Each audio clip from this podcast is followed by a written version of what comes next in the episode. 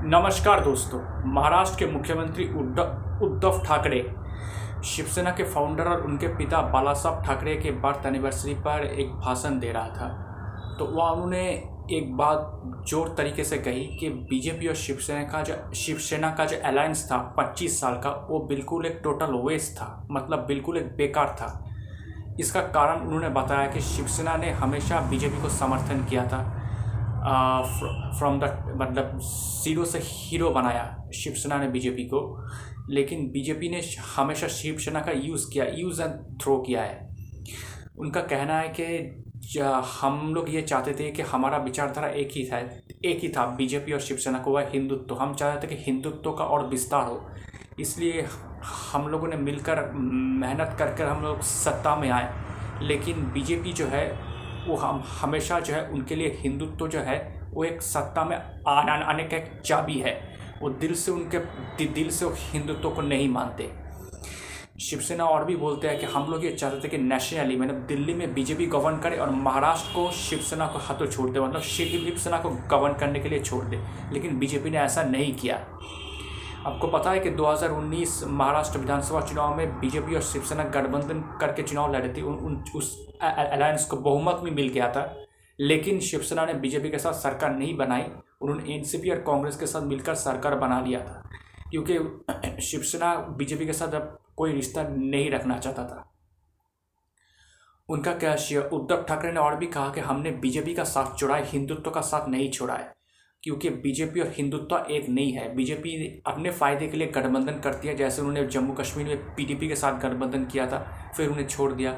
बिहार में जेडीयू के साथ गठबंधन किया है, जो जेडीयू बोल रहा था कि संघ मुक्त आर एस एस मुक्त भारत बनाऊँगा। तो सिर्फ़ सत्ता के लिए गठबंधन करते उनका कोई विचार नहीं है।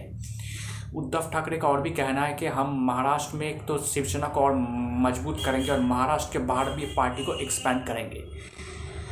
उधर शिवसेना लीडर संजय राउत का कहना है कि बीजेपी जब ज़ीरो थे, वहाँ से वो हमने बीजेपी को मतलब बॉटम से टॉप पर लेकर गए। लेकिन बीजेपी ने कुछ नहीं किया मतलब सिर्फ़ हमारा इस्तेमाल किया है। अगर हम उस वक्त जब जो राम मंदिर का मुद्दा था 1980 के दशक में, उस पर अगर हम बीजेपी को अपना स्पेस नहीं छोड़ते तो शायद अब आज शिवसेना का प्रधानमंत्री होता। तो ये सब बातें सुनकर ये दिख रहा है कि शिवसेना और बीजेपी का जो फिर से अलायंस होना अभी बहुत ही मुश्किल है। अभी तो नामुमकिन लग रहा है। उद्धव ठाकरे, ये बिल्कुल क्लियर हो चुका है कि वो बीजेपी के साथ अब नहीं जाएँगे। क्योंकि उनको ये लगता है कि अगर बीजेपी के साथ चले गए तो महाराष्ट्र में फिर से बीजेपी की मतलब हुकूमत चलेगी। शिवसेना को उनके अंडर काम करना पड़ेगा। जो शिवसेना नहीं चाहता है, शिवसेना चाहते हैं कि महाराष्ट्र में उनका मुख्यमंत्री हो। तो उधर इस सारे बयान पर बीजेपी का कहना है कि ये जो 25 साल का गठबंधन वेस्ट बोल रहा है उद्धव ठाकरे, इस गठबंधन को उनके पिता बाला साहब ठाकरे ने किया था। तो ये बोलना कि वो सब बाला साहब ठाकरे का अपमान कर रहा है उद्धव ठाकरे। लेकिन शिवसेना ने अपना जो एक स्टैंड है, वो ले लिया है कि उनको बीजेपी के साथ बिल्कुल नहीं जाना है। आने वाले फ्यूचर में मतलब 2024 लोकसभा चुनाव में हो सोच रहे थे कि शायद शिवसेना और बीजेपी एक साथ आ जाए, लेकिन ऐसा होता हुआ नहीं दिख रहा है। और ये जो महाराष्ट्र में जो सरकार चल रहा है, जो बोल रहा था कभी भी गिर जाएगा, शिवसेना तोड़ का ये तोड़ देगा, लेकिन अभी भी ऐसा कोई हालात नहीं दिख रहा है कि महाराष्ट्र में सरकार में ऐसी कोई दिक्कत है कि सरकार टूट सकता है।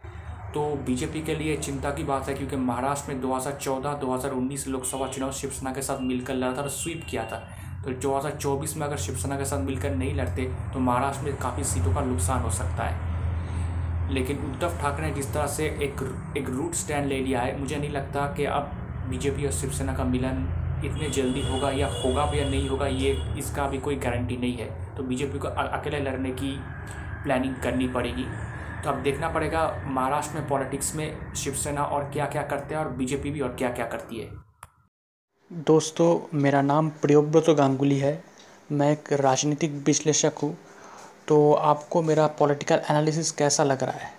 अगर आप मुझे, मेरे एनालिसिस के बारे में या मुझे कोई का कमेंट करना चाहते, कोई मैसेज सेंड करना चाहते तो आप मुझे ईमेल कर सकते हैं। मेरा ईमेल आईडी आप देखना, मेरे प्रोफ़ाइल पर है Mishti man nine at the rate of G mail dot com Mishti man M I S T I M double A N nine at the rate of G mail dot com शुक्रिया।